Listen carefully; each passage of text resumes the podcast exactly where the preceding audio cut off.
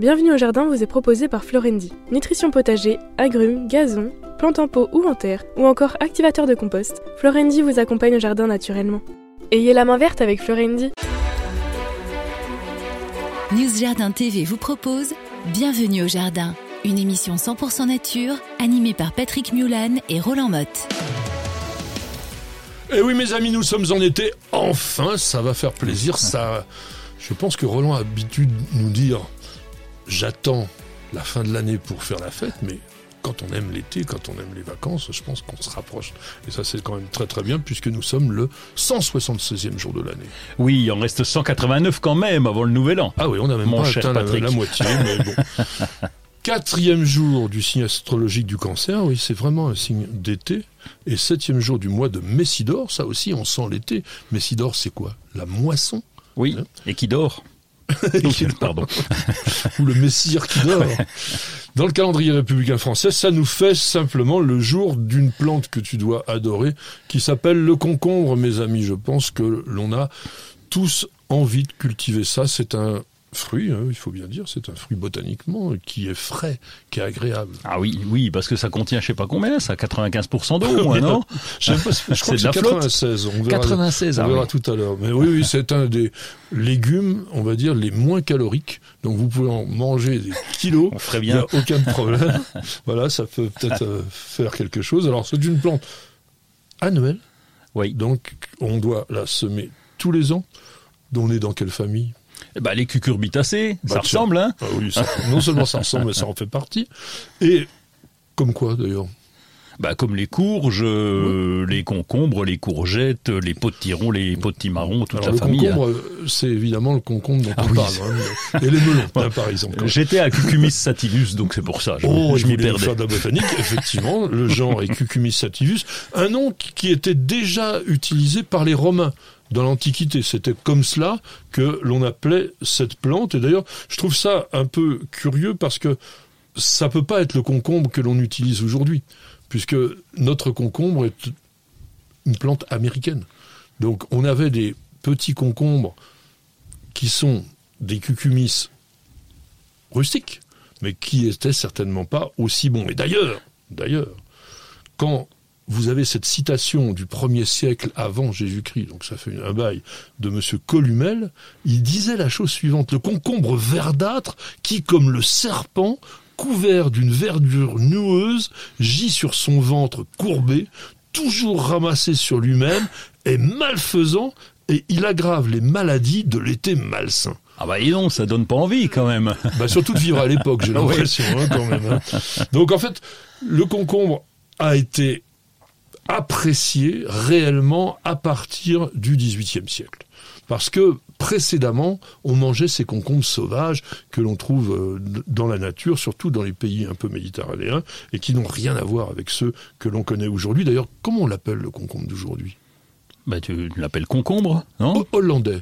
Le concombre c'est des hollandais. sélections d'origine hollandaise D'accord. qui ont été développées aux Pays-Bas après la Seconde Guerre mondiale et qui ont permis par ces sélections d'éliminer l'amertume naturelle et de ne plus avoir à faire ce que l'on faisait avant, c'était de dégorger le concombre, on mettait dans du sel ou Ah dans oui. du sucre pour que euh, à la fois il perde son amertume et il perd aussi son excès d'eau.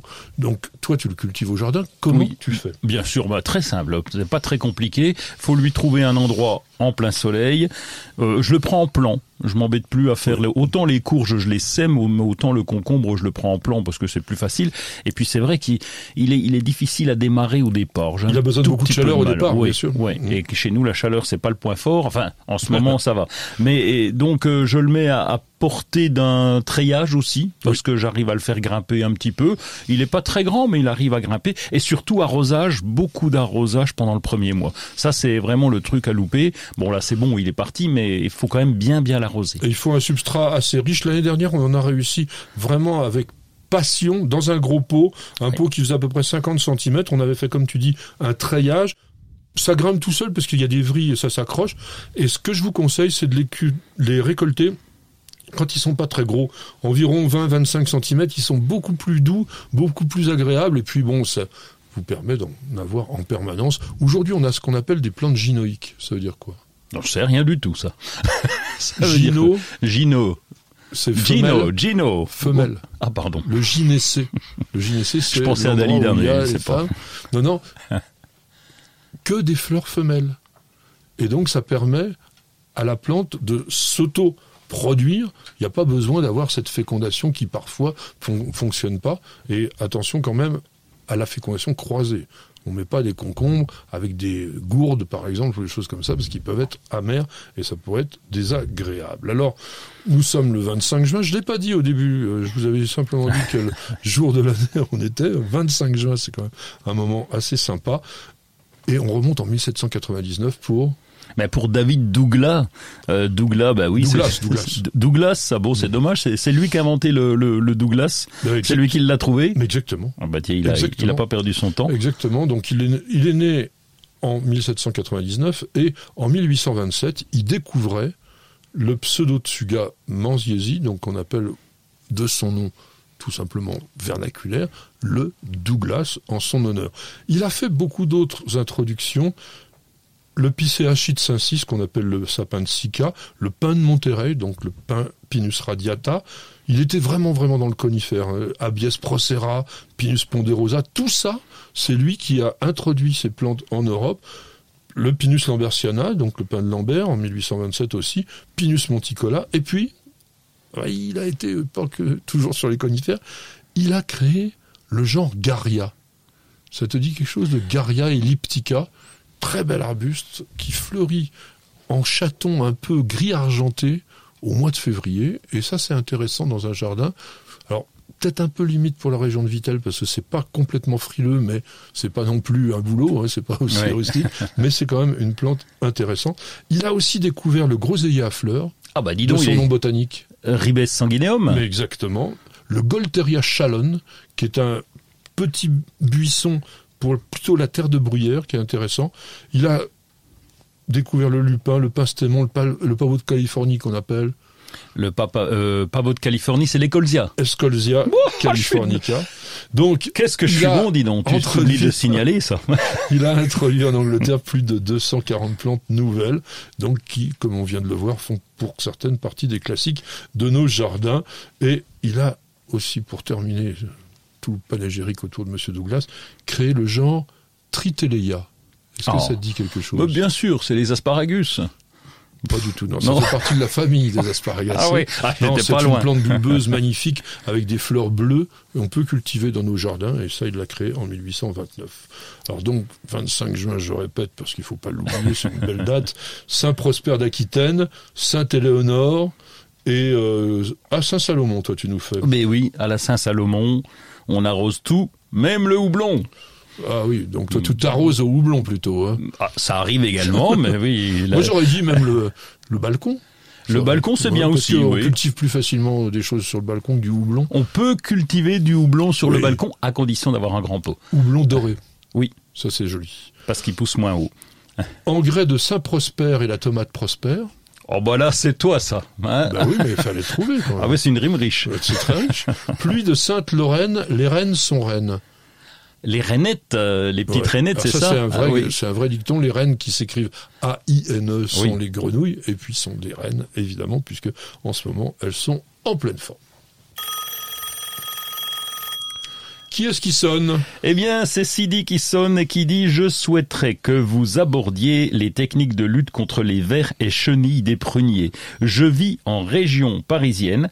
À quel moment faut-il poser les pièges à phéromones?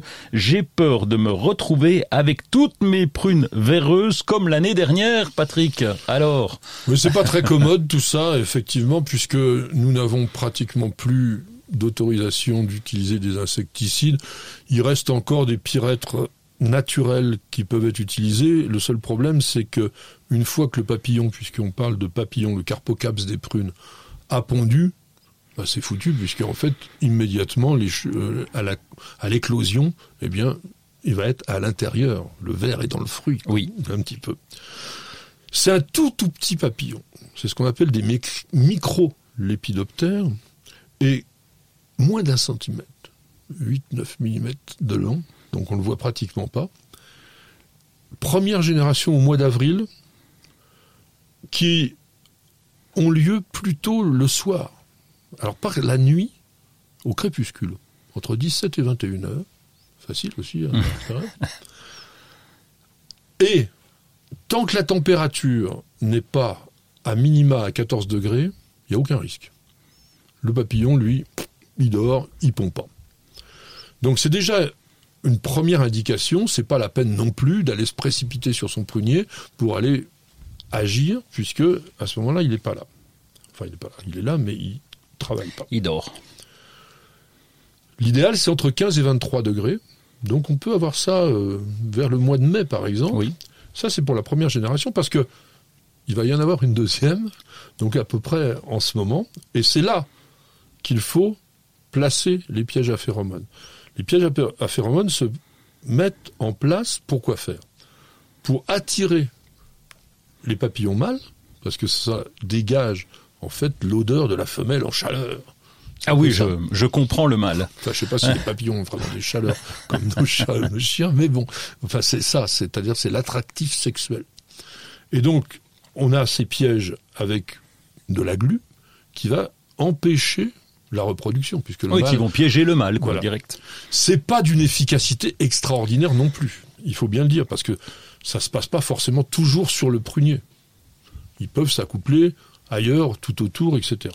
Mais ça vous permet de savoir que les papillons sont là. Et dans ces cas-là, éventuellement, vous pouvez faire un petit traitement. Après, est-ce que ça vaudrait le coup d'utiliser du Bacillus thuringiensis? C'est compliqué, ça dépend de la taille de l'arbre quand même, parce que lorsque tu as des pruniers qui sont relativement grands, ça devient complexe de faire un traitement. Alors bacillus, c'est sûr, parce qu'un autre, un autre, tu parlais de pyrètre, moi j'en mettrais pas, parce qu'il y a aussi les pollinisateurs qui sont là. On arrive presque au même moment, quoi. Voilà. Alors l'avantage de Bacillus thuringiensis, c'est que c'est une substance qui agit essentiellement sur les chenilles, donc sur les larves de l'épidoptère. La plupart des pollinisateurs étant des hyménoptères, il s'en fiche un petit peu et donc ça c'est très bien. Il faut l'appliquer exactement 15 jours après avoir piégé les papillons dans les pièges à phéromones. Pourquoi? Eh bien parce que c'est à ce moment-là que la, la chenille, pardon, pas la chenille, la chenille sort de son œuf, va se précipiter pour rentrer dans le fruit, mais pendant cette toute petite période-là, si on peut l'empoisonner entre guillemets avec le bacillus, ça pourrait être pas mal. Alors, il y a une autre chose aussi à faire pour éviter les infestations les années suivantes, c'est qu'à l'automne, après la récolte, vous pouvez utiliser des nématodes qui s'appellent Stenernema feltiae. Alors, ces Stenernema, ont beaucoup, beaucoup d'usages variables, mais ils, ils sont vraiment efficaces sur tous les insectes qui vont dans le sol. Donc, on peut aussi en pulvériser sur le tronc, parce qu'il y a une partie c'est casse-pied. Hein. Des papillons qui vont venir hiverner sous les écorces et une autre qui vont aussi aller dans le sol. C'est tout ce qu'on peut faire. C'est déjà assez contraignant comme ça. Malheureusement, malheureusement, je dirais que faut peut-être aller dans le sens de Roland. Je dis malheureusement, je ne devrais pas dire malheureusement. non, c'est-à-dire que essayer de créer de la biodiversité maximale. Quand je dis malheureusement, c'est que c'est pas aussi évident que ça à faire. Il n'y a pas une solution miracle. Et puis je rajouterais aussi, en préventif, c'est de ramasser tous les fruits tombés au sol. Même les fruits qui sont tombés en anticipation, c'est essayer de les ramasser le plus souvent possible. Alors, le truc tout bête, c'est de mettre une bâche sur le sol autour du prunier. Parce que les vers, effectivement, qui sont à l'intérieur, vont venir se nymphoser dans le sol. Mm. Si on met une bâche, ça va être compliqué pour eux d'y aller, ils risquent donc de se dessécher, et ça peut être peut-être d'ailleurs la solution la plus efficace de toutes. Donc essayez ça, et puis on verra après. Vous n'avez pas la main verte? Alors prenez-en de la graine avec nos paroles d'experts. On l'a pas fait exprès, mais on va rester dans les chenilles. c'est un peu triste à dire, mais c'est vrai que ce sont aussi des vrais problèmes. Là, on va pas vraiment l'évoquer parce qu'on en a déjà parlé c'est la pyrale du buis, mais elle nous pose tellement de problèmes, cette pyrale du buis, même si aujourd'hui on sait bien justement avec le Bacillus thuringiensis, avec les pièges à phéromones, arriver à contenir les attaques, mais dans certains jardins, notamment je dirais, les jardins un peu à la française, où il y a des buis taillés, etc., il faut peut-être penser à remplacer le buis par d'autres végétaux. Est-ce que tu as ce problème Oui, ah je l'ai eu, alors euh, net, clair et net. Alors tu sais, je me suis dit, comme je suis un jardinier expérimenté, tu vois, la rigolote, là, la pyrale, je vais me la dégommer, je vais me la traiter. Tu parles. T'as plus un buis bah, euh, On n'avait pas beaucoup. Il y en avait deux. Alors paradoxalement, il y en a trois en boule, en pot, qui sont encore là ils n'ont pas bougé. Par contre, on en avait en pleine terre. Alors lui, mais il est parti à une vitesse et le temps que je trouve le produit, que je me dise, il faut que je traite, ah bah là, c'était fini. Non, il faut traiter au moment M. Oui. Et c'est ça aussi qui est un peu compliqué. Donc on va essayer de vous donner un panel de plantes qui peuvent remplacer. Je dirais que pour faire des jardins à la française, ce qu'on appelait des broderies qui sont effectivement pas trop à la mode aujourd'hui, notamment dans nos petits jardins, ça va être difficile. Mais on va quand même trouver des trucs. Alors on va commencer déjà par les buis un peu gros, ceux qui ont, on peut faire des petites haies ou des boules. Par exemple, qu'est-ce que tu aimerais ou qu'est-ce que tu utiliserais à la ah, place Alors le lonicera, euh, Lonicera nitida. nitida. Oui, il y en a un qui est très bien, que j'ai trouvé, que j'avais j'avais vu, qui s'appelle Scope scope et lui il reste en boule pratiquement. Donc la feuille, ah, quand t'es loin et quand tu retires tes lunettes, eh bien tu dis tiens c'est du buis. Parce c'est plus foncé. Oui, ça peine plus foncé, mais c'est vrai que sur un malentendu tu peux te tromper. et, le scope il est bien parce qu'il reste pratiquement en boule. Oui, alors faut bien prendre ce cultivar là parce que le problème de l'Onicera nitida, ah si vous prenez la plante normale, c'est que ça pousse dans tous les sens. Donc c'est et en plus c'est très poussant. Ah ça, ça, vous fait euh, carrément 50 cm facile dans l'année, donc il faudra le tailler plusieurs fois, surtout si vous en faites des boules. En revanche, c'est intéressant pour faire des petites haies, et attention sur l'Onicera nitida, c'est que ça pousse énormément en largeur, et ça finit par verser, parce que c'est pas très solide comme plante. Donc, vous faites des haies limitées, on va dire en hauteur en dessous d'un mètre, ou un mètre vraiment maximum, et en largeur, restez à 40 cm, 50, pas plus, parce que sinon après, la plante, elle va pas. Osmanthus de Lavailly, Osmanthus burkoudi, ça ressemble un peu à, des houx, avec des feuilles beaucoup plus petites, et ça fait des fleurs. Oui, floraison blanche, c'est ça. Hein blanche, ah très agréable. ça se taille relativement bien, ça ressemblera pas à du buis, mais vous pouvez en faire une boule. C'est une plante que l'on peut façonner légèrement en taupière. Alors sur les grands taupières, évidemment, même très nettement supérieur au buis, c'est sur les grands taux, bah le hou, non, tu peux mettre l'if. Ah l'if, ah bah oui, mais là c'est vraiment des monstres là. Oui oui, c'est vrai. Bah, on peut faire des relativement petits parce que ça pousse pas très très vite, mais dès que vous voulez vraiment sculpter, tailler, vous prenez de l'if. Le défaut de l'if par rapport au buis, c'est la croissance lente. Alors c'est un avantage aussi par rapport à la taille. Mais pour avoir un beau sujet, il faut au moins le double de temps que pour avoir un beau sujet en buis. Oui, par contre, c'est un avantage, comme tu l'as dit, euh, parce que ça pousse tellement lentement qu'on a facile à le retailler chaque printemps. Finalement, tu y vas pas tout le temps et c'est plus rassurant pour nous jardiniers. C'est plus rassurant et surtout, vraiment, on peut leur donner toutes les formes que l'on veut. Tu as parlé du hou, oui. mais on va parler plutôt du hou à petites feuilles. Crénata. Ilex crénata. T'en cultives? Non, non, parce que les faux, j'ai essayé, ça je l'ai. Et donc, euh, oui, parce que ça dépend. Mais non, c'est pas le pôle Nord, c'est que quand, en fonction de la situation que tu as, si c'est un peu en plein vent, si tu as un peu de terrain humide, l'ilex crenata, il a un, peu de mal. Alors nous, nous avons plusieurs au jardin qui sont taillés en iwaki, c'est-à-dire donc en nuage, ils font un peu une sorte de grand bonsaï. Ce sont des plantes extrêmement délicates à réussir, notamment en ces périodes où l'on a des étés assez caniculaires. Ce sont des plantes qui ne supportent pas les fortes chaleurs. Donc pour qu'on arrive à les conserver, nous, on les douche dès qu'il fait chaud, tous les soirs. On les douche, on les douche. Malgré ça, ils sont souvent attaqués par des micro-pucerons. On voit des petites piqûres, on voit jamais le bestiole, mais ça vous fait perdre complètement le feuillage. C'est-à-dire que euh, la branche se dessèche. Alors il y a plusieurs cultivars d'Ilex crenata qui sont donnés aujourd'hui comme étant des succès d'année potentiels du buis, ça marchera surtout dans les régions à climat tempéré, je dirais. Donc les régions de littoral atlantique, de la Manche, ça, ça ira très très bien parce qu'il y a une moiteur. La Normandie aussi. Après, si vous habitez des régions continentales comme la tienne, où hmm. a fortiori dans le midi, c'est pas la plante vraiment que je conseillerais. En revanche, pour faire une belle boule, il y a un truc qui vient à l'idée tout de suite, c'est le choisir. Ah oui, l'oranger du Mexique, ouais. Et puis en plus, il a plein d'avantages puisqu'il fleurit, il est magnifique en floraison quand même. Ils sont très bons. Oui. Alors ça fait une belle boule d'au moins un mètre, voire un mètre cinquante, ça dépend de la variété qu'on va utiliser. Sundance, par exemple, qui a des feuillages, un feuillage euh, jaune, Jaune. il est un peu moins puissant, mais ça peut faire quand même quelque chose d'assez gros. Pour faire une haie basse, homogène, Prunus lorocerasus autoluicen. Ah oui, le petit autoluken, oui. Voilà, très compact. Alors c'est pas toujours bien joli parce que ça peut se dégarnir un peu. Il faut attendre la pousse de printemps pour retrouver une certaine densité, mais on peut quand même en faire des haies inférieures à un mètre, ça pose aucun problème. Une plante, alors pour les régions à climat doux et pour faire des boules pratiquement naturelles, c'est la véronique arbustive. Ah oui, Tous avec les hébés, toutes petites feuilles. alors, il y en a, Oui. voilà, alors, il y en a qui ont des feuilles Mm. relativement grandes avec des beaux épis bleus.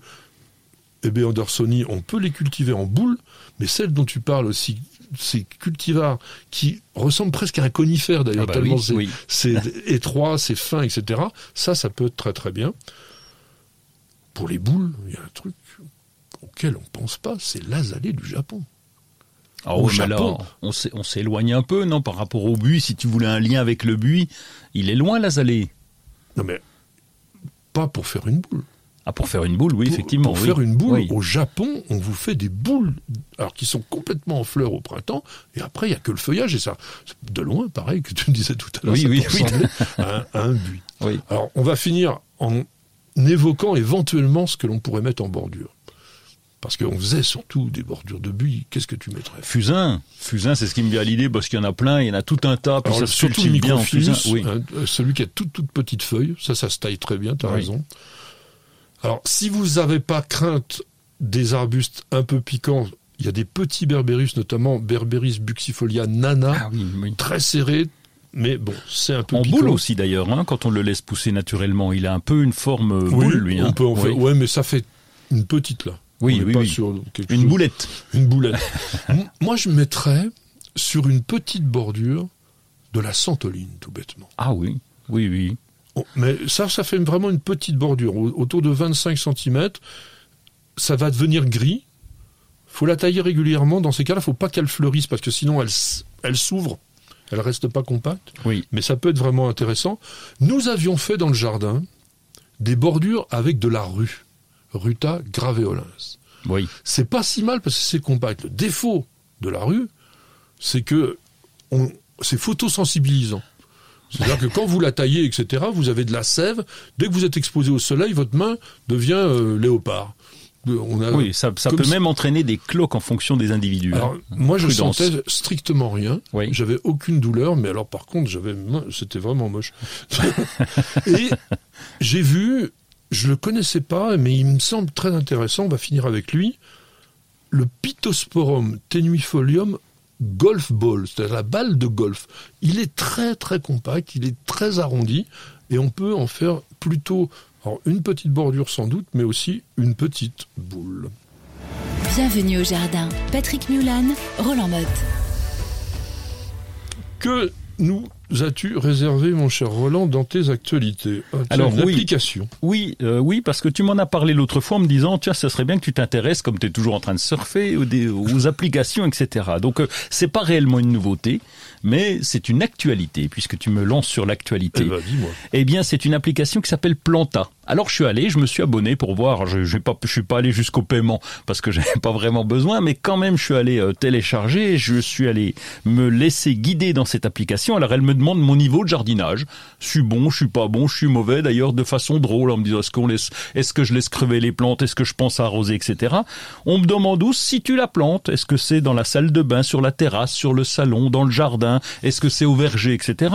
On me demande les options de luminosité. Est-ce qu'il y a un immeuble devant? Est-ce qu'il y a un arbre Non, mais ça sert à quoi, ça? Alors, je continue. Attends, ça, ça sert à m'aider à faire mon jardin quand je suis pas forcément un jardinier émérite comme toi. Non, c'est-à-dire qu'en fait, tu le fais en amont. Tu as envie de t'acheter une plante. Oui, Tu te dis, par exemple, tiens, je vais acheter un liquide en barre, je dis n'importe quoi. oui, Et là, on va te demander toutes ces questions-là et on finira par te dire euh, oui, vous avez raison ou pas. Et on va même me donner des idées de plantes. Mais tu avais Planfit euh, chez Promesse de Fleurs. Ah, il y a Planfit qui fait ça. Là, c'est une autre application qui s'appelle Planta. Sauf que Planfit, c'est gratuit et ça que c'est payant.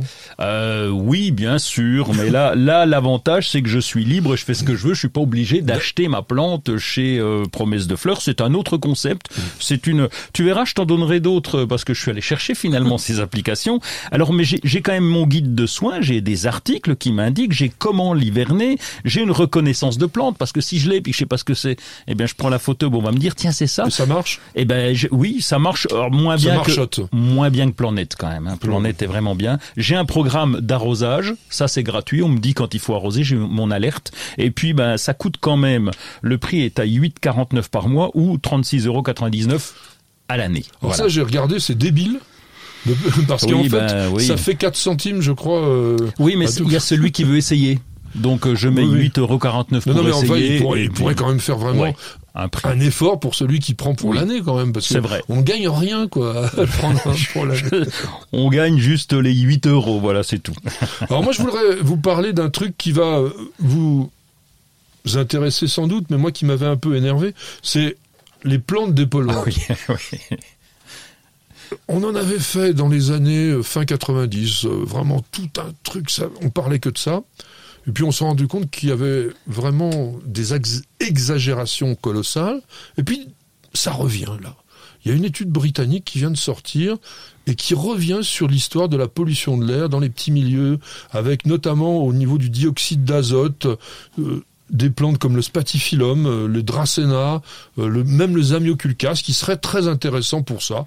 Moi, je vous le dis simplement à titre d'information, faut pas non plus rêver au, niveau de ça, parce qu'on peut faire toutes les mesures qu'on veut. On va toujours trouver des choses. Alors après, est-ce que c'est vraiment, vraiment valable ou pas? J'en sais rien, parce que de toute façon, ça finit généralement en disant, de toute façon, faut en mettre énormément pour que ça soit efficace. Mais ce qui est intéressant de voir, c'est que c'était c'était pas complètement pipeau. Il y a des nouvelles études qui viennent confirmer quand même l'utilité des plantes dans les intérieurs. Ce week-end se termine la nuit des forêts. Enfin, les nuits des forêts. Ça fait une dizaine de jours que ça a été lancé. L'idée, c'est d'inviter les citoyens à découvrir la forêt près de chez soi, vivre des expériences au niveau des arbres, s'immerger dans la forêt, puis surtout se sensibiliser, sensibiliser à la gestion de ces forêts, de ces zones qui sont extrêmement importante sur le plan environnemental, économique et même social. Donc voilà, vous allez sur nuitdesforêts.com et vous allez voir, il y a des animations encore pendant tout le week-end. Alors toi, tu vas nous parler de Rose. Oui, je vais parler de Rose et de Lancôme qui va inaugurer, qui inaugure, qui inaugure le domaine de la Rose. C'est à Grasse, c'est un site qui est unique, c'est un domaine agricole parce que là, il y avait beaucoup de travaux de faits sur le sujet. Je crois que ça a été inauguré en avril. Hein, oui, c'était avril. C'est ouvert maintenant au public maintenant en juin. Et oui, à partir de juin, bon, on va pouvoir découvrir des compositions olfactives, euh, des choses réalisées avec les nouvelles cultures de rose centifolia qui sont issues du domaine. Et puis à partir de 2023, on aura euh, les parfums de la maison, le savoir-faire des parfums de la maison à découvrir. C'est un site de 4 hectares quand même qui est cultivé depuis 5 siècles. On, est, à Grasse. Ah, à Grasse, oui, oui, oui, oui. Euh, c'est c'est le, le, le, lieu, la capitale du parfum, on va dire. Donc 5 siècles là, les propriétaires sont là depuis 50 ans. Donc il y a un vrai savoir-faire de la rose centifolia, et donc c'est à aller euh, à aller voir, à aller visiter. Alors juste avant qu'on fasse une petite pause pour la publicité, je voulais vous donner une idée, c'est de planter des Scaevola sur Diva Snow Blanket. D'habitude, le Scaevola, qui est une plante qu'on cultive uniquement pour l'été, est bleu. Et eh bien là, il y en a un cultivar tout blanc. Donc vous ah. pouvez l'associer avec des bleus, ça fera un effet magnifique. Donc ça, c'est Suntory qui sort ça. Euh, vous en avez certainement euh, soit sur les sites internet euh, spécialisés, soit dans les jardineries. Plantes qui s'étalent en général. Hein, ça peut atteindre 50 cm de large. On peut en faire aussi des paniers suspendus absolument magnifiques. Ça s'appelle donc Skyvola sur Diva Snow Blanket et je vous le recommande particulièrement. Maintenant, on se repose deux secondes, on boit un café, on revient tout de suite. Prenez soin de votre jardin avec Oriange 3 en 1. La nouvelle innovation Solabiol. Insectes, acariens et maladies, un seul produit et c'est fini.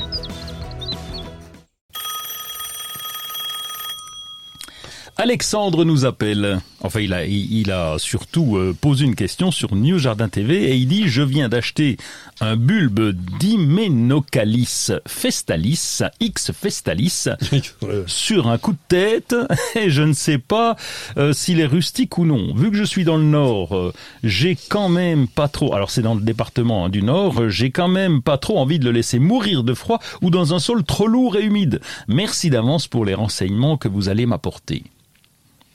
Est-ce que tu sais qui est Hyménocalis hybride festalis Comment on l'appelle? Hymen. Ismen. Ismen. Ou alors le lys araignée. C'est une Ah plante oui, c'est joli ça. absolument Kiki, sublime qui demande quand même une certaine dimension, surtout si on la cultive en pot, parce que on va atteindre à peu près 80 cm. Ça peut faire une grosse touffe, et puis, et puis le bulbe, il a besoin quand même de, de profondeur. Il faut le planter au moins 10 cm sous la surface pour que ça tienne bien. Au cours de l'été, vous allez avoir ces fleurs qui sont comme des sortes de lys, mais avec, on va dire, comme s'ils avaient des grandes moustaches. C'est totalement blanc, ça sent bon. Et pour le cultiver correctement, il a eu raison de nous dire que ça soit un sol pas trop lourd parce que ça a besoin vraiment d'un sol très drainant. Donc ce que vous allez faire, c'est vous prenez du terreau, deux tiers, un petit tiers de sable, assez granuleux, et vous allez y ajouter 15-20% de fumier. C'est une, alors décomposé, hein, granulé, etc. On est sur du bulbe, mais c'est une plante qui, elle aime bien manger. Le problème, c'est que ensuite, c'est pas rustique cette plante-là. Donc il va falloir pouvoir Ah oui. trouver une pièce pendant l'hiver entre 10 et 15 degrés et la mettre complètement, complètement en dormance. On arrose l'ismène uniquement pendant la période de croissance. Je ne vous la recommande pas tout à fait particulièrement, donc Alexandre, il voulait qu'on lui dise deux mots. J'ai essayé de lui donner des indications. Allez dans les pays tropicaux et vous allez en profiter. Elle est beaucoup plus belle là-bas. Vous cherchez la petite bête Toutes les réponses dans le dossier de Bienvenue au Jardin. Saviez-vous, mes chers amis, que 2022 avait été décrété année internationale du basilic? Mais Par qui? Par l'association Fleuroselect, qui est une association internationale de producteurs de variétés semencières généralement, hein, donc plutôt des graines, et qui chaque année élisent souvent des fleurs, mais ils ont alors à la fois élu un légume, il faut mettre beaucoup de guillemets, c'est plutôt une Oui. plante condimentaire, et une fleur. La fleur de l'année étant le coquelicot. Ah, c'est pas le basilic. Ok. Non, le basilic, c'est la plante de potager. Ah, ils, ont les deux. Ils ont les deux. Basilic, l'herbe royale. Alors, dans ton pôle Nord, je ne sais pas si ça va fonctionner, Si. mais tu la Si. cultives quand même. Ah mais oui, oui, oui. Oui, on la cultive. Alors, euh, pas toute l'année. Bon, on la considère comme une annuelle. J'ai vu un copain qui l'avait gardé et me dit, regarde, je suis très fier. On était allé au Nouvel An le voir et il avait un vieux basilic avec des tiges et puis deux feuilles au-dessus, tout pourri. Mais c'est possible de le conserver un peu plus longtemps. Nous, c'est en annuel. Non, mais tu as raison, c'est une plante vivace à l'origine, une plante vivace qui est originaire de l'Inde, donc on voit bien que c'est pas quand même tout à Non. fait dans notre climat, et c'est pour qu'on la cultive quand même comme annuelle. C'est une plante qui est connue depuis l'Antiquité, mais dans l'Antiquité, seules les personnes de haut rang avaient le droit de le cueillir, et on en a fait longtemps une plante pour le culte des morts, parce que je pense que les Égyptiens on ne connaît pas vraiment les recettes de l'embaumement, mais ils devaient utiliser sans aucun doute des essences, des extraits de basilic dans leurs potions magiques qui faisaient les momies. On a aussi utilisé cette plante comme un symbole d'amour. En revanche, dès le 19e siècle, on a complètement inversé et on lui a donné le symbole de la haine parce qu'on disait qu'il pousse mieux si on l'injurie en le cultivant parce que c'est vrai que c'est pas toujours très très commode. Alors, il y a des Ouais. noms populaires, comme on l'appelle. Ah, Bah, le pistou. Bah, évidemment. Ça, c'est déjà le plus important. Alors, un nom qui est rigolo, et je sais d'ailleurs pas pourquoi on l'appelle comme ça, orange, orangé des savetiers. Oui, ça c'est. euh, Parce que ça n'a pas du tout ouais. l'odeur d'orange, mais bon, herbe royale, herbe Oui. aux sauces, et c'est vraiment une plante intéressante. Donc le genre botanique Ocimum, et là on utilise Ocimum basilicum, la famille évidemment les lamiacées comme énormément de plantes condimentaires ou aromatiques. Plante qui peut, selon les variétés, mesurer entre 20 cm seulement jusqu'à 60. Oui. Il y en a des grands. Lequel tu cultives, toi? Un peu tout, un peu tout. On change à peu près chaque année. On a des, des petites feuilles. Bon, alors l'idéal, c'est quand même le grand vert pour faire, euh, euh, pour faire euh, le, le, oui, comment on dit le zut, le pesto, le pesto, le pesto. compliqué le pesto. J'aime bien hein. celui à petites feuilles. Oui, Très, très bon. ah bah il est, il est très joli aussi. Il est vraiment très joli. Tu vois, on parlait des plantes pour remplacer le buis, ça pourrait être le cas, mais en plus petit. Hein. Alors au niveau de la culture, attention, ça ne se développe vraiment qu'au-dessus de 10 degrés, donc il faut Bon, là, en ce moment, on est tranquille, mais ne le plantez jamais trop tôt. On le voit apparaître dans les jardineries à partir du 20 mars. On va, le jour du printemps, tac, vous avez des pots de basilic. Alors si, vous pouvez en acheter, mais vous les utilisez comme si c'était euh, votre réserve de feuilles naturelles. Vous le mettez sur le bord de la fenêtre, par exemple, dans un endroit un petit peu abrité, ça peut tenir. À la maison, c'est compliqué, c'est pas du tout une plante d'intérieur, vraiment difficile. Ne laissez pas fleurir les basiliques si vous voulez récolter régulièrement des feuilles. Oui, on va couper la fleur dès qu'elle apparaît. On peut même l'utiliser en salade. Hein. On, peut, on, peut, agrémenter ces Oui, salades avec oui. les fleurs de basilic. Enfin, quand elles sont pas trop ouvertes. Oui. Euh, plutôt euh, lorsque l'épi commence simplement à, à s'ouvrir. Donc moi, je vous propose quand même plutôt d'acheter des pots de plants déjà poussés, parce que le semis, bon, il faut au moins 20 degrés, donc il faut le faire à la maison. Quand il n'y a pas assez de lumière, la plante, elle s'étiole. Ça lève en 8-10 jours, mais c'est pas aussi évident. Il faut repiquer très rapidement. Enfin, donc, achetez plutôt des pots. Donc, on va parler quelques variétés parce qu'il y a des différences dans les basiliques de choses extraordinaires. D'ailleurs, tiens, si vous voulez vous faire un vrai plaisir de découverte du basilic, allez dans un endroit qui semble un peu évident pour ça, c'est le conservatoire de la tomate Ah oui. à la Bourdésière, Mm. chez le prince de Breuil. Là, vous avez, bon, évidemment, je crois qu'il y a 600 variétés de tomates, mais il y a une super collection de basilic bien identifiée, et vous pouvez vous... bon, faut y aller doucement parce que sinon on va tout abîmer. mais, mais non, parce qu'on se dit bon, bah, je peux le faire, sauf qu'il y a euh, 10 000 visiteurs et après c'est un ravage. Non, mais c'est intéressant parce que selon les variétés, franchement, l'odeur est très très très très différente. Alors moi j'aime bien, par exemple, je te disais, de petites feuilles, il y a Balconstar. Balconstar, c'est très petit, il y a un parfum puissant, et là, si vous avez simplement une fenêtre ou un petit balcon, vous prenez cette variété-là parce que il pousse très très très bien en pot. Cannelle, Ah là là. tu l'aimes? Le parfum, mais oui, parce que le parfum, tu vas même pouvoir presque le mettre dans des salades de fruits. Ça va accompagner, et c'est vraiment un, mais là, le- un fort parfum de cannelle. faut y aller doucement. Oui. Attention. Alors ça, c'est c'est pareil. On est euh, dans ce que je disais, la plante condimentaire, aromatique. Donc il faut, en cuisine, euh, c'est pas lui qui doit dominer. Il doit simplement vous aider. D'ailleurs, bon, il y en a un qui s'appelle Canfrin.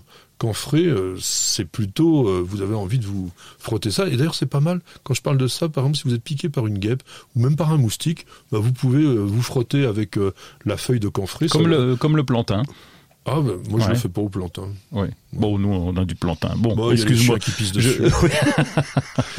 Il y a le basilic citronné, très petite feuille, fleurs blanches et une. Alors, c'est, il y a de l'anis et il y a de la citronnelle en même temps. En revanche, lui, il monte assez haut, hein, il peut monter à 60 cm. Dark opale, extrêmement intéressant. Feuille pourpre, très très foncée. Fleur rose, pareil, il est assez vigoureux, donc vous pouvez mé- mélanger. Vous mettez un grand verre, comme vous disait Roland, avec un dark opale, ça vous fait déjà un petit décor. Oui, celui-là, c'est plutôt pour la décoration, hein, pour la consommation. Euh... Tu l'aimes pas? Oh, Ah, il a, c'est- des- il a ouais. du goût quand même. Ouais. Ouais. Bon. Pour une fois que j'aime bien les trucs. Oui, oui, c'est ça. Fais gaffe, hein, tu Non, tournes, dis, tu vinaigre. non, mais il faut y aller doucement. C'est-à-dire faut pas en Ouais. prendre beaucoup. Le Green Ruffles. Grosse feuille, allongée, cloquée, ça ressemble un peu à un chou de Milan, euh, très, très dense, mais c'est vert clair. Et la végétation est un peu crispée. Il y a le Marseillais. Alors celui-là il est bien, on le trouve facilement dans les jardineries, le basilic marseillais. Les feuilles sont ovales, donc elles sont pas cloquées comme celles de grand vert, elles sont un petit peu plus étroites, et je pense qu'il est encore plus parfumé. Il est vraiment très très intéressant. Il y a le mammouth, Oui. monstrueux. On a essayé l'an dernier. Euh, bon, écoute, on était un peu déçus. Bon, alors l'an dernier, la saison ne s'y prêtait peut-être pas. Donc on va re- re-essayer cette année. Alors un que j'avais découvert aussi à la Bourdésia et qui est particulier, c'est celui de Thaïlande, le basilic sacré de Thaïlande. Donc les feuilles, elles sont vert très foncé, c'est pointu à l'extrémité, et l'arôme, il est bizarroïde, c'est-à-dire que c'est un peu mentholé et un peu aussi comme le clou de girofle. Si vous aimez pas ce type d'épices, euh, je vous le conseille pas, mais bon, c'est un peu original d'avoir le basilic de Thaïlande, n'est-ce pas Et puis il y en a d'autres qui sont rouges. Il y a celui qu'on appelle aussi à feuilles de laitue, etc. Et puis bon bah il y a le basilic anis où là on a quand même ce parfum d'anis qui est présent sur l'ensemble des, des basilics et peut-être disons un petit peu plus sur celui-ci.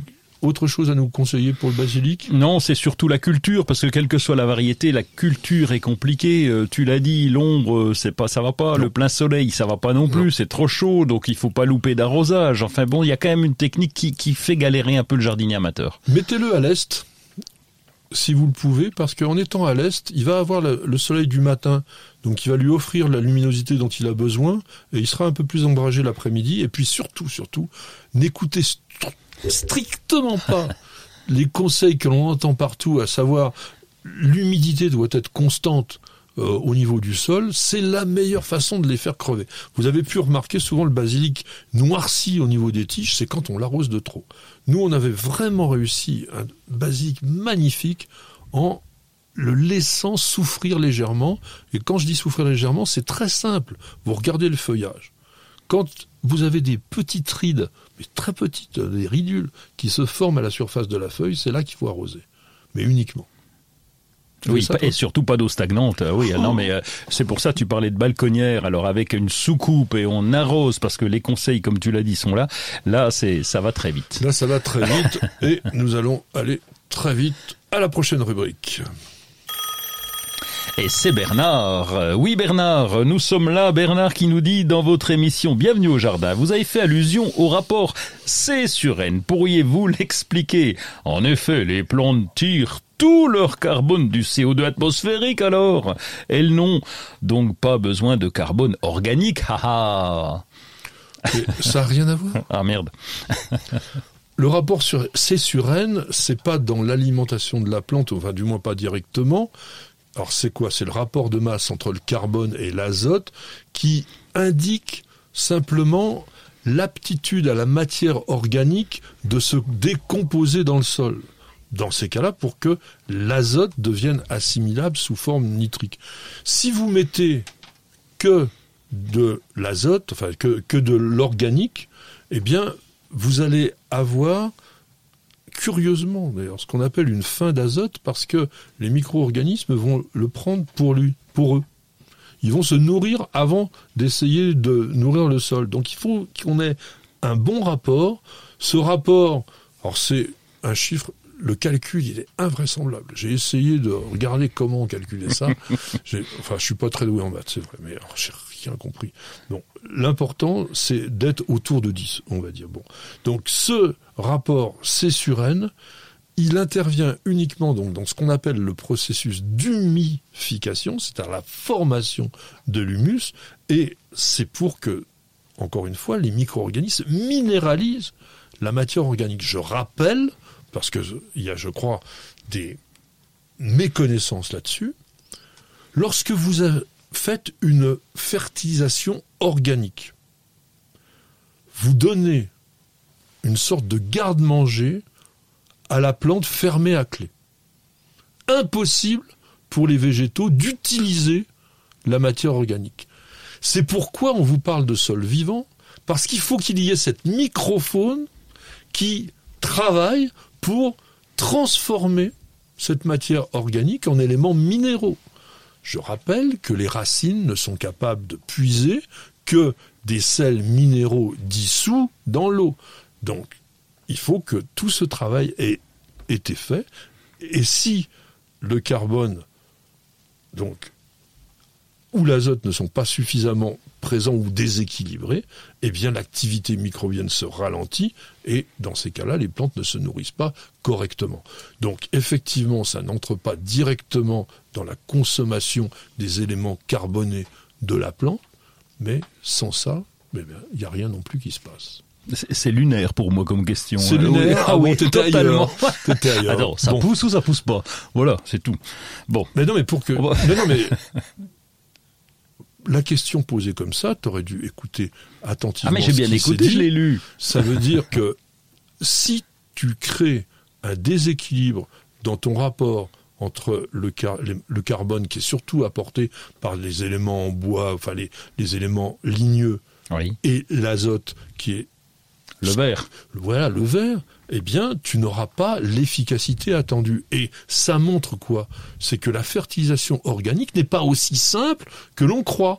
Et que les plantes, quand on leur apporte en permanence cette matière organique, eh bien, elles n'ont rien à se mettre sous la dent s'il n'y a pas les petites bébêtes invisibles qui travaillent pour elles. Là, j'ai compris. Bon, eh bien, tu vas encore mieux comprendre quand tu auras bu un café. On s'arrête deux secondes, on prend une petite page de publicité et on revient immédiatement. Plantez, plantez encore. Gardez le rythme. Allez-y, vous êtes doué. Mettre les mains dans la terre. Nourrir, partager, faire grandir. Surprenez-vous. Fertiligène, révélez votre nature. Bienvenue au jardin. Patrick Mulan, Roland Motte. Mon cher Roland, alors je sais que les vacances approchent, que nous sommes arrivés en été, comme je disais au début de l'émission, mais le jardin c'est toute l'année. Oui, et les vacances c'est au jardin, enfin pour moi en tout cas. bah nous aussi. Alors, que se passe-t-il dans tes vacances jardinières? Bah, Plein de choses. Là, en ce moment, c'est le, c'est, la ruée, euh, pas vers l'or, mais euh, buter les pommes de terre. On va commencer par ça parce que, ben évidemment, il faut buter chaque fois. Buter, on rappelle, ça veut dire faire une petite butte autour. Hein. Ça veut pas dire prendre un pistolet pour les dégommer. On fait la petite butte. Avec quoi? Avec, euh, oh, je prends un sarcloir, moi, carrément. Ah oui. Un petit sarcloir. Et puis, comme j'en ai quelques-unes, là, j'ai fait un test en les mettant en carré potager. Parce que la ah terre est un peu plus chaude, tu vois, dans le carré potager. Ça pousse toujours mieux. Alors, tu fais la main oui, bon, la main, ça va vite, oui, tu vois, juste une petite pelote et puis euh, ça y est, ça roule, quoi. Il va nous montrer ça, on va voir sur la vidéo. Oui. Donc, euh, ah bah oui, les tomates poussent, donc tu tailles les gourmands. Alors pas toutes, hein, pas toutes. Non, non, non, uniquement celles qui sont dans la serre, celles qui sont sur tuteur, les gros, euh, les gros fruits en général, les, les, les, tomates cerises, on s'en fout, ça pousse pourvu que ça soit paillé dessous, que ça pourrisse pas trop vite.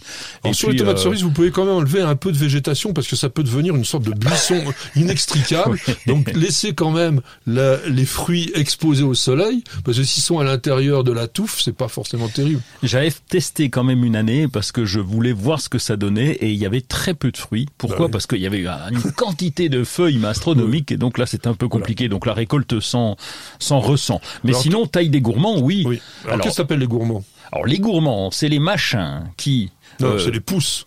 Oui, oh, on est entre nous. Alors, la tige, on a la tige, on a la feuille qui démarre, et juste à cette intersection, à eh bien, à l'aisselle, tout à fait, mon cher Patrick, à l'aisselle, eh bien, on a euh, le gourmand qui commence à pousser.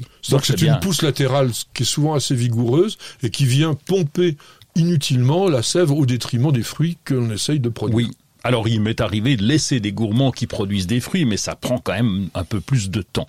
Donc euh, bon, c'est pas dramatique si on les laisse, mais quand même c'est mieux détaillé. J'attends pour celles à l'extérieur qu'on ait une période de beau temps, au moins trois jours de beau, toujours pour le mildiou. Tu coupes, tu fais une blessure. Si jamais il y a la pluie le lendemain matin, bon, on a ah. risque de mildiou. Hein, c'est toujours, euh, c'est toujours une blessure. Donc voilà, il y a ça à faire. Et puis euh, j'en profite pour remettre un peu le tuteur chaque fois pour les les faire tenir, la maintenir après le tuteur. Oui, parce que parfois ça peut être vigoureux. Ah oui, oui. Les, espèces de tuteurs euh, spirales, c'est pas assez costaud ça. Oh, oh, oh. Je l'ai fait une année quand même pour voir, parce que c'est quand même pratique et c'est joli on le fait esthétiquement. Encore, ouais. mais alors elle se barre si ta main, euh, une fois qu'il y a les fruits, ton, ton tuteur il a tendance à plier, donc euh, c'était pas terrible. On produit pas beaucoup nous parce qu'il n'y a pas de lumière. Alors, oui, c'est ça, oui. C'est le jardin des fougères. on sème les radis. ah oui, on t'en fait régulièrement ça. Oui, c'est ça. Mais en été, c'est dur. Ça peut monter rapidement à graines. C'est un peu plus dur et si tu oublies l'arrosage, oh, c'est très, la, la fleur est magnifique, hein. soit dit en passant, c'est très très joli, c'est un petit peu crème comme ça. C'est pas une rose quand même. Hein. Non, c'est pas une rose. Moi j'aime bien, je me, contente de peu. Voilà, il se contente de peu. Par contre, euh, bon, alors tu as raison pour les radis pendant l'été, c'est vraiment bien les arroser. Il faut pas qu'on loupe parce que si jamais on loupe, ça va devenir très très piquant. Là, on peut faire un peu à mi-ombre. Oui, ah oui, oui, oui, bien et puis, sûr. Sol très humifère quand même pour le radis, de façon à ce que justement il soit pas trop piquant. Oui, puis en balconnière aussi, hein, plutôt que de s'embêter quand au jardin on n'a pas trop de place, etc. Alors, on en a fait sur New Jardin TV deux vidéos là-dessus. Je peux vous dire que c'est pas aussi simple que ça. Mm. Parce que pour avoir des vrais radis qui tournent bien, donc qui font, forment bien leurs ra- racines dans une jardinière, Ah, il faut déjà une jardinière profonde quand même. Bah, hein, euh, on les sème pas. Je pense qu'on les sème pas assez profond. On les sème souvent Oui. un petit peu trop en surface. Oui. Et du coup, ouh, ça, ça file comme ça, mais c'est pas terrible. Euh, laitue, navet aussi, donc tout ça, ça se peut se semer maintenant. Donc on aura des laitues d'automne, des navets Oui. d'automne et d'hiver. Ah, ça y est. Il va- encore manger des fleurs là. Ah oui, j'attends avec impatience la floraison des, des Bon, ça hémérocales. doit y être là en ce moment. Ah, et c'est excellent, mais ça vraiment, je vais t'en faire par surprise à l'apéro. Bon, déjà, faut qu'il y ait l'apéro. Hein, Comme ça, comme t'as bu un coup, tu t'en rends pas compte que tu manges des fleurs. Mais la fleur, quand on enlève euh, le pistil, les étamines à l'intérieur, il nous reste un genre de d'entonnoir. Oui, hein. ouais. Et à l'intérieur, tu mets un petit fromage frais, euh, de chèvre si possible. Tu refermes, tu mets au frigo, et c'est très bon. C'est un peu acidulé. Alors sur C'est une, bonne, excellent. sur une bonne baguette bien tendre, vous voyez, et bien croustillante, je pense que ça le fait. Non, moi j'aime absolument pas cette espèce de texture charnue euh, et avec une saveur très végétale. T'as pris des Euh, fleurs doubles, c'est de- pour ça. Ah, ça y est, tu fais de la confiture. Ah oui, bah les myrtilles, ça y est, euh, on en a remangé t'en encore. récoltes autant que ça? Oh ouais, mais on a, c'est un truc de fou. On a cinq pommes. Attention, hein, c'est des pots Comac, des pots vraiment euh, costauds. Donc Comac. de- ouais, Comac, ça veut dire C'est la 60 marque. cm. Pas de publicité, s'il vous plaît. Donc euh, là, je, je, les, je leur mets un petit peu d'engrais en début de saison, et après ça donne. Le seul inconvénient, ce sont les oiseaux. Donc là, j'ai intérêt à mettre mes filets tout autour, sinon ils viennent tout becter, euh, même quand elles sont vertes. Alors on arrose évidemment, hein, de préférence le soir en cette saison. Comme je le dis souvent, à partir de 28 degrés environ dans la journée, douche obligatoire de toutes les plantes qui ont besoin d'une certaine humidité, à savoir les hydrangeas, les, les rhododendrons, les fougères, toutes ces plantes-là qu'on a chez Conifères nous. aussi. Alors conifères, c'est important par rapport à l'araignée rouge. Alors ça, ça peut même se faire dans la journée. Euh, l'araignée rouge se développe par la chaleur et la sécheresse. Donc si vous mouillez le feuillage, évidemment, vous n'allez pas, enfin ou du moins vous allez créer un milieu défavorable pour les tétraniques. En revanche, on ne mouille pas le feuillage des tomates, des courges, on évite, des rosiers aussi, des phlox, des astères, de façon à éviter certaines maladies cryptogamiques, que ce soit l'oïdium ou que ce soit le, la tache noire ou le midiou. Euh, donc on, on arrose bien nos pieds. Il y a un truc que tu fais pas, toi, euh, pour ombrager ta serre, et qui est pourtant un truc tout bête, c'est de badigeonner du blanc. Non, parce qu'on a un, un des voile Ah oui. ah, qu'on laisse en permanence et qui descend même jusque, allez, on va dire à, à 50 cm sur les côtés, donc euh, voilà, c'est suffisant. Alors en cette saison, rappelez-vous cabinage vos deux arrosages, donc décroutez bien la terre, surtout si vous arrosez aussi, parce que si vous arrosez sur une terre qui a été cramée par le soleil, qui est dure, etc., vous allez voir que l'eau, elle ruisselle, et donc ça rentre pas. Donc le fait de décrouter avec la binette, eh bien, ça va vous permettre de faire pénétrer votre eau, et donc vous aurez un arrosage qui sera efficace. Attention, dans les bassins, vous allez constater souvent qu'il y a une prolifération de plantes, surtout quand il fait chaud et que les bassins sont pas très profonds et que la température de l'eau monte. Et là, on peut avoir, mais alors, la végétation aquatique, c'est démentiel au niveau de la, rapidité de, croissance. Donc, faut un petit peu nettoyer ça de temps en temps. On peut aussi semer au, potager. On a un peu oublié quand même, euh, par exemple, le, le. C'est dur en ce moment s'il fait chaud, mais il faudra en avoir un petit peu quand même pour l'automne. La poirée, euh, la, la bête, tu. Non, Ouais, mais toi, tu le pousses sème toute seule. Non, elle pousse toute seule. Ouais, mais c'est une bisanelle, donc laisse- c'est bien oui. aussi de la, la semer maintenant. Mais tu les laisses en fleurs et puis euh, ça va très Et puis bien. tout, comme, comme je parlais des bisannuels, on va terminer cette euh, séquence en vous rappelant que c'est le moment, enfin on commence, on peut le faire tout juillet, on sème les fleurs bisannuelles, les pâquerettes, les pensées, les silènes, les giroflées, les myosotis, les œillettes poètes, les digitales, euh, les roses trémières, même les primes verts des jardins, les, les viola cornuta, tout ça vous pouvez les semer maintenant et puis vous les repiquerez dans un mois ou deux et pour avoir des plants que vous mettrez à l'automne qui fleuriront au printemps prochain. Et ça sera vraiment très très sympa.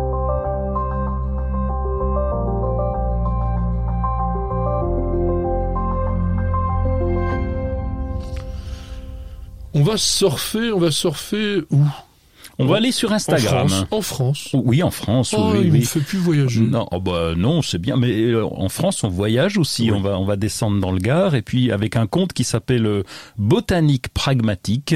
Ah, Derrière ce compte botanique pragmatique se cache Lina, qui a 33 ans, qui est ingénieur, paysagiste, concepteur. Pro, quoi.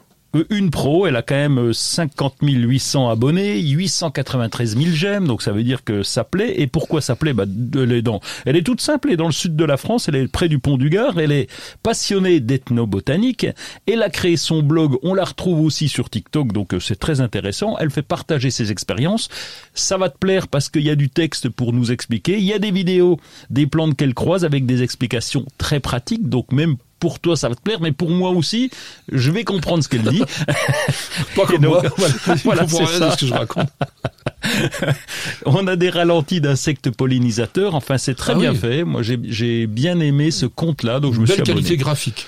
J'ai trouvé aussi, oui, mais les explications sont aussi euh, concrètes. Tu me Non, fais pour faire des ralentis d'insectes Oui. pollinisateurs, il faut déjà avoir une petite maîtrise dans l'image quand même. Un petit peu quand même, oui. Il faut être là au bon moment. Donc botanique pragmatique, ben, écoutez, soyons pragmatiques. Moi j'ai un livre euh, déjà pratique et pragmatique qui est créé un point d'eau même dans un petit jardin. C'est un livre qui n'est pas français. On va enlever ça, ça sert à rien. Euh, c'est un livre qui est d'origine anglaise de Kate Bradbury chez Larousse. Donc elle fait quatre projets qui vont vous permettre, avec des dessins d'ailleurs assez simplifiés, de vous donner une idée de faire des petits bassins.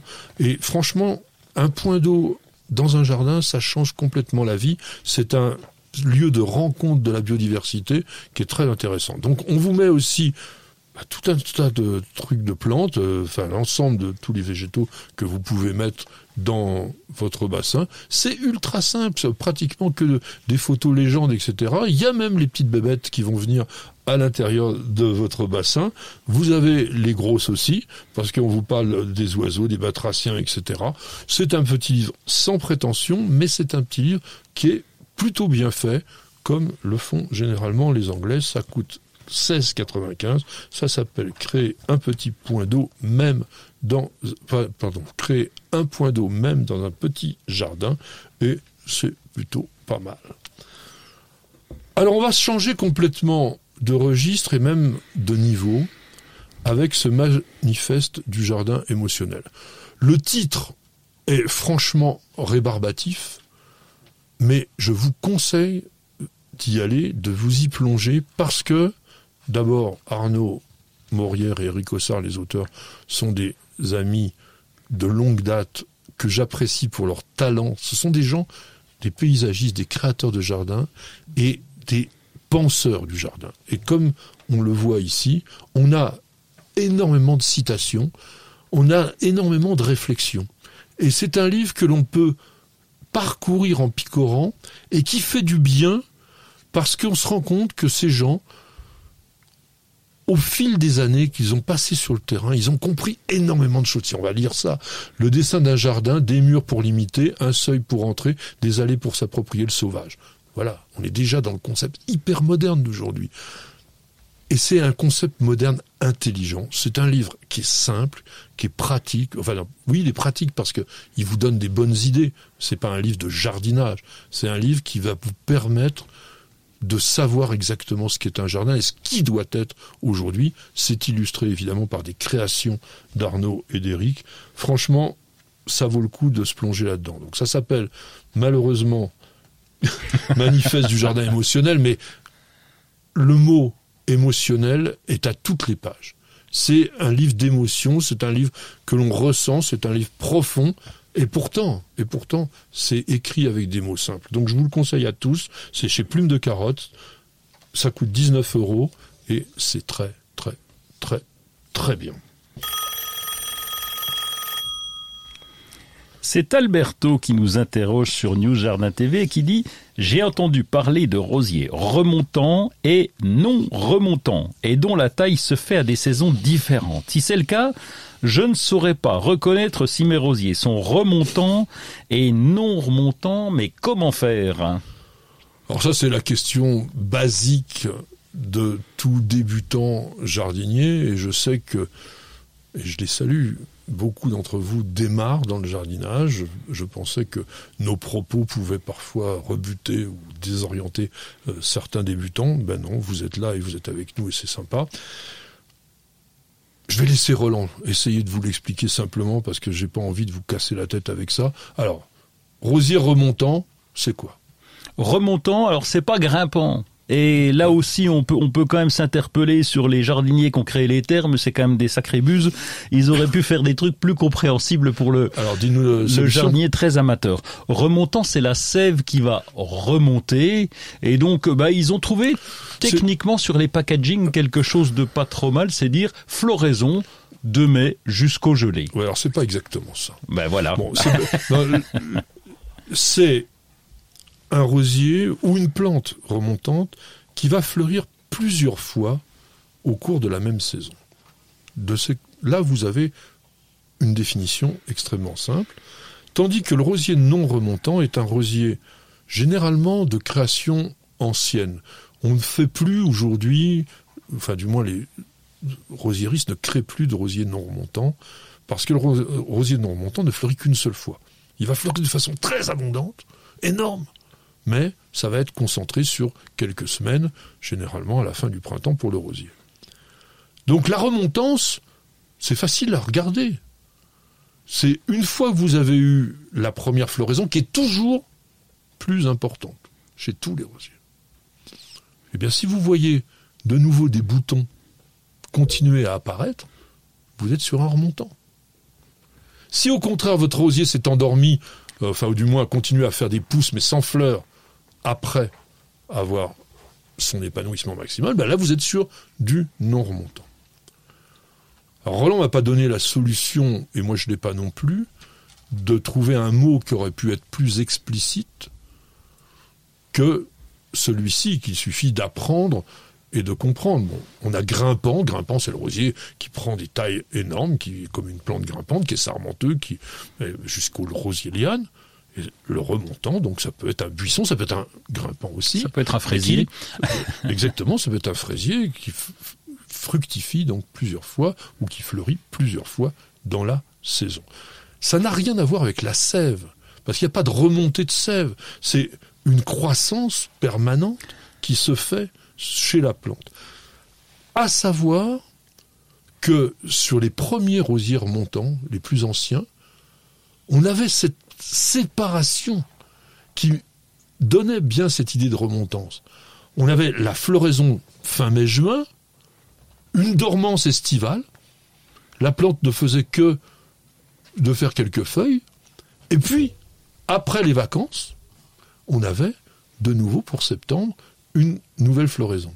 Aujourd'hui, le travail des rosieristes consiste à faire en sorte que votre rosier ne perde pas son intérêt depuis le mois de mai jusqu'au gelé. On a plein de variétés aujourd'hui de qualité qui fleurissent en permanence. Alors elles ne seront pas aussi recouvertes de fleurs que ces immenses rosiers lianes qu'on connaît, comme Bobby James, ou des très très beaux euh, rosiers euh, grimpants. Euh, Moi, je, je vois Seagull, par exemple, des trucs... Mais qui sont éphémères. Où on a parlé il y a quelques semaines de ces rosiers galliques qui sentent magnifiquement bons et qui fleurissent qu'une seule fois. Donc voilà ce que l'on peut dire. Après, il a eu raison de dire qu'on taille à des saisons différentes. Oui. Je te laisse euh, Eh passer bien, à la pratique. Alors c'est plus compliqué parce que le remontant, donc le floraison permanente, tiens voilà j'ai trouvé le bon terme, le floraison permanente, même si c'est pas tout à fait permanent, on va tailler les fleurs régulièrement, on va pas oublier de couper les fleurs Ça, régulièrement. C'est l'entretien, mais c'est important parce que du coup le rosier il t'en- refait des fleurs. Oui. Et on va tailler au début du printemps, c'est d'ailleurs le cas aussi pour le framboisier euh, remontant, on va le tailler au début du printemps, alors que le non remontant, l'éphémère, le, fl- le floraison éphémère, tiens ça y est, oh, je suis content, j'ai Ça fait trouvé. pas sympa. oui, mais c'est quand même le cas. Ça fleurit euh, Bon, 15 ça- jours et puis ça s'arrête. Oh, ouais, trois semaines quand même. Ça dépend s'il pleut ou pas. Tiens, bah, le forsythia, c'est un, c'est un non-remontant. Hein, bah oui. et donc, on le taille après la floraison. Juste après la Voilà. floraison. Donc, donc, Donc après En la floraison, bah oui, bah après en la floraison. moment. oui, j'étais plus large sur les autres plantes, c'est juste après la Oui, sur floraison. le oui. rosier, donc vous allez y aller maintenant. Et la taille n'est pas la même. hein. Sur le non remontant, c'est simplement une taille d'entretien. On va rééquilibrer, on va éliminer les pousses les plus vieilles. Dans la taille, il y a toujours cet esprit de rajeunissement. Je coupe ce qui est vieux, qui commence à se lignifier, qui perd un petit peu de son intérêt, et je reprends du jeune avec des bois plus verts, etc., pour qu'il soit plus intéressant. Patrick, Roland, racontez-moi une histoire de plante, de jardin ou de jardinier. J'adore vraiment profondément la plante dont nous allons parler maintenant et je pense que vous êtes extrêmement nombreux à avoir le même avis sur ce végétal qui est merveilleux et qui est plein de symboles que l'on va essayer de voir. Je veux parler de la passiflore. Difficile à Vitel. Euh, difficile, mais possible en véranda. Ouais. Ah oui, oui, oh. euh, même Ah ben, euh, on a tu le veux, hein, au Canada. hein. Ben oui, on a le droit quand même. On t- et on tombe amoureux de la fleur. Ça, c'est obligatoire. Nous sommes dans un genre simple à se rappeler qui s'appelle Passiflora, créé par... Eh ben, le Carl, Oui, Cacarl, on l'appelle entre nous. Ah bon, tu as- non, Monsieur Karl von Linné, 530 espèces dans le genre, donc il y a beaucoup de diversité. Plante qui a donné son nom à sa famille, Passifloracées. On connaît très très mal les autres Passifloracées, peut-être éventuellement Adenia, peut-être éventuellement Turnera pour certains d'entre vous. Je vous en mettrai une petite photo juste pour vous donner envie de les découvrir, mais sinon, ce sont des plantes qui sont très méconnues parce qu'elles sont tropicales. Ce sont des lianes qui sont assez importantes pour la plupart, feuillage persistant, feuillage extrêmement variable d'une espèce à l'autre, qui permet parfois au feuillage de reconnaître l'espèce, dont certains sont aussi, comme Passiflora coriacea par exemple, très décoratif au niveau de son feuillage, qui est comme des grandes ailes, un petit peu marbré, c'est vraiment très très beau. Essentiellement du végétal sud-américain. Quelques rares asiatiques. Il semblerait qu'il y en ait une de Madagascar.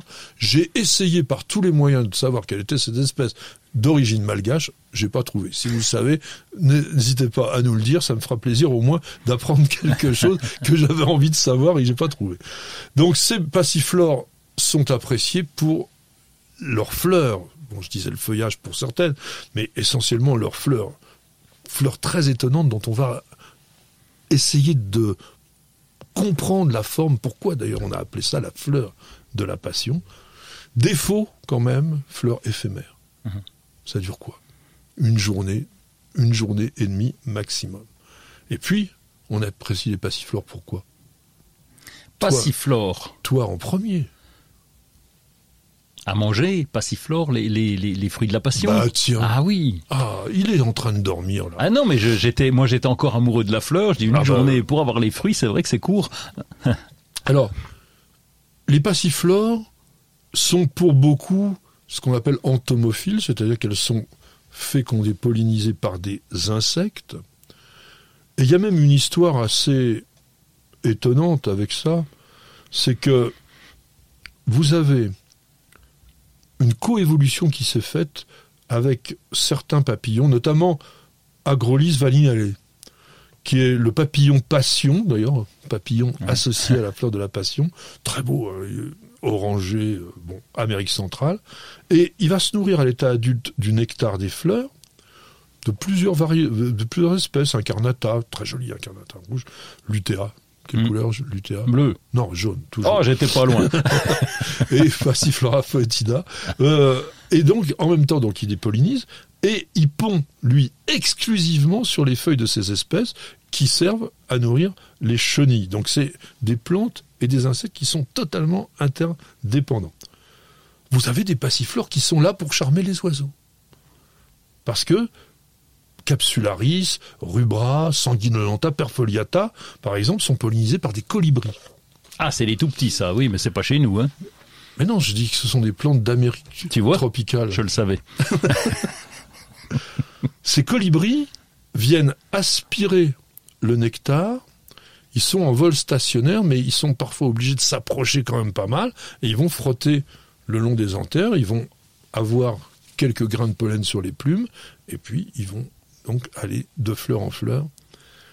Par exemple, le colibri de Rivoli féconde essentiellement la passiflore jaune. Mais il y a mieux que ça. Il y a une interdépendance avec certaines espèces par rapport à la longueur du bec et à la taille de la fleur. Il y a quelques colibris qui ont vraiment un bec quasiment aussi long que leur corps pour aller chercher le nectar tout au fond de la fleur.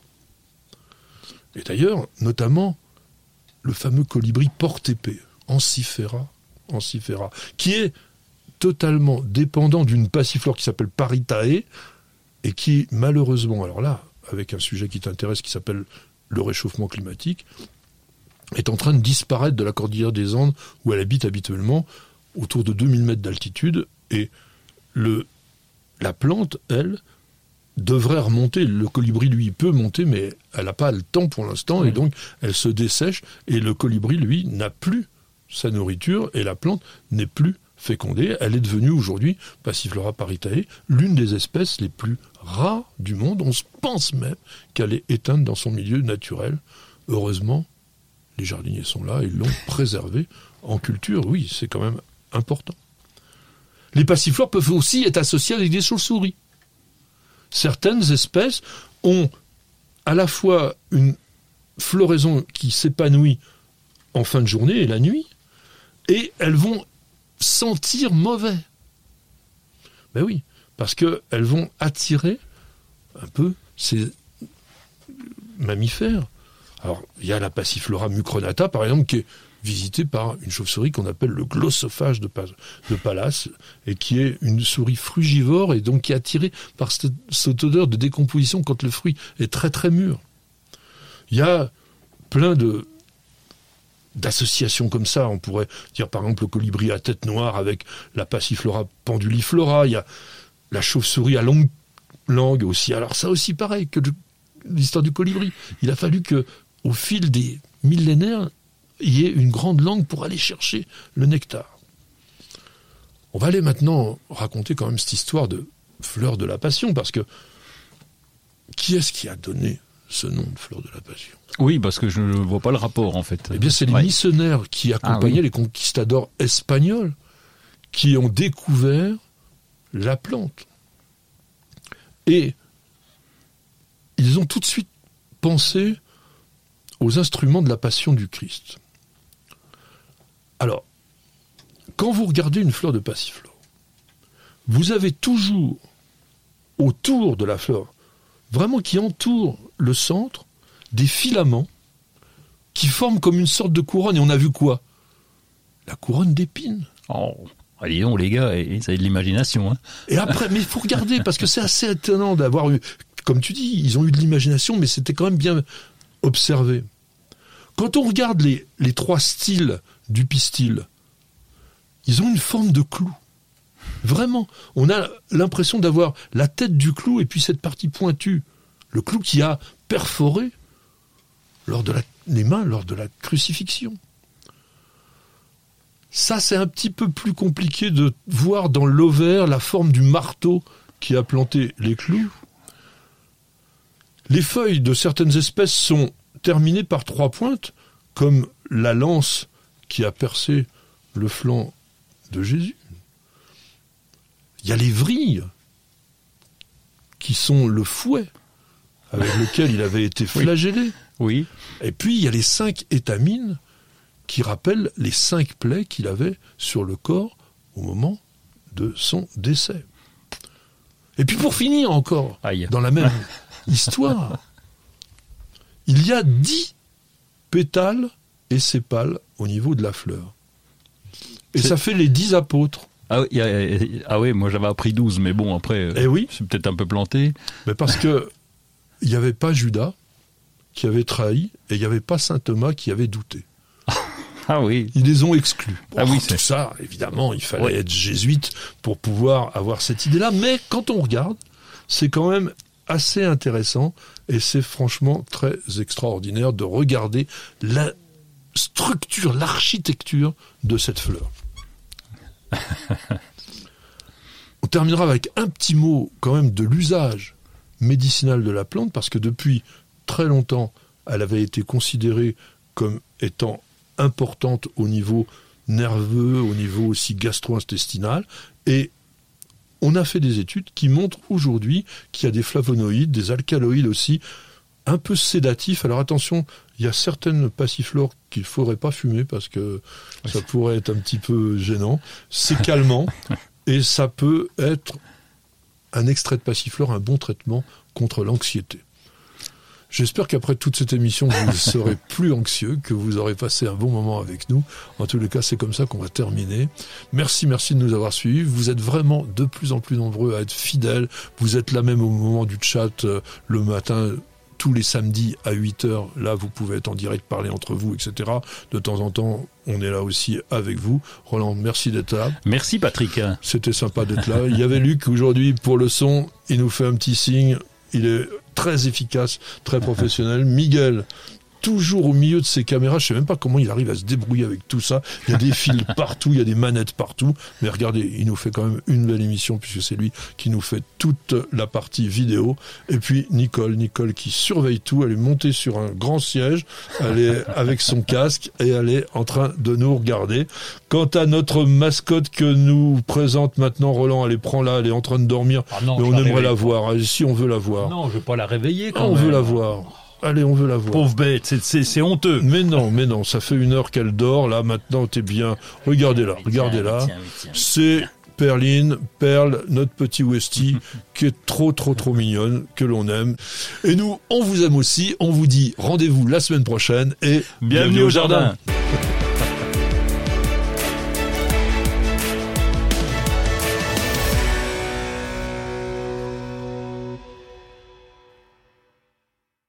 Vous avez écouté Bienvenue au jardin avec Florendi. Nutrition potager, agrumes, gazon, plantes en pot ou en terre, ou encore activateur de compost, Florendi vous accompagne au jardin naturellement. Ayez la main verte avec Florendi.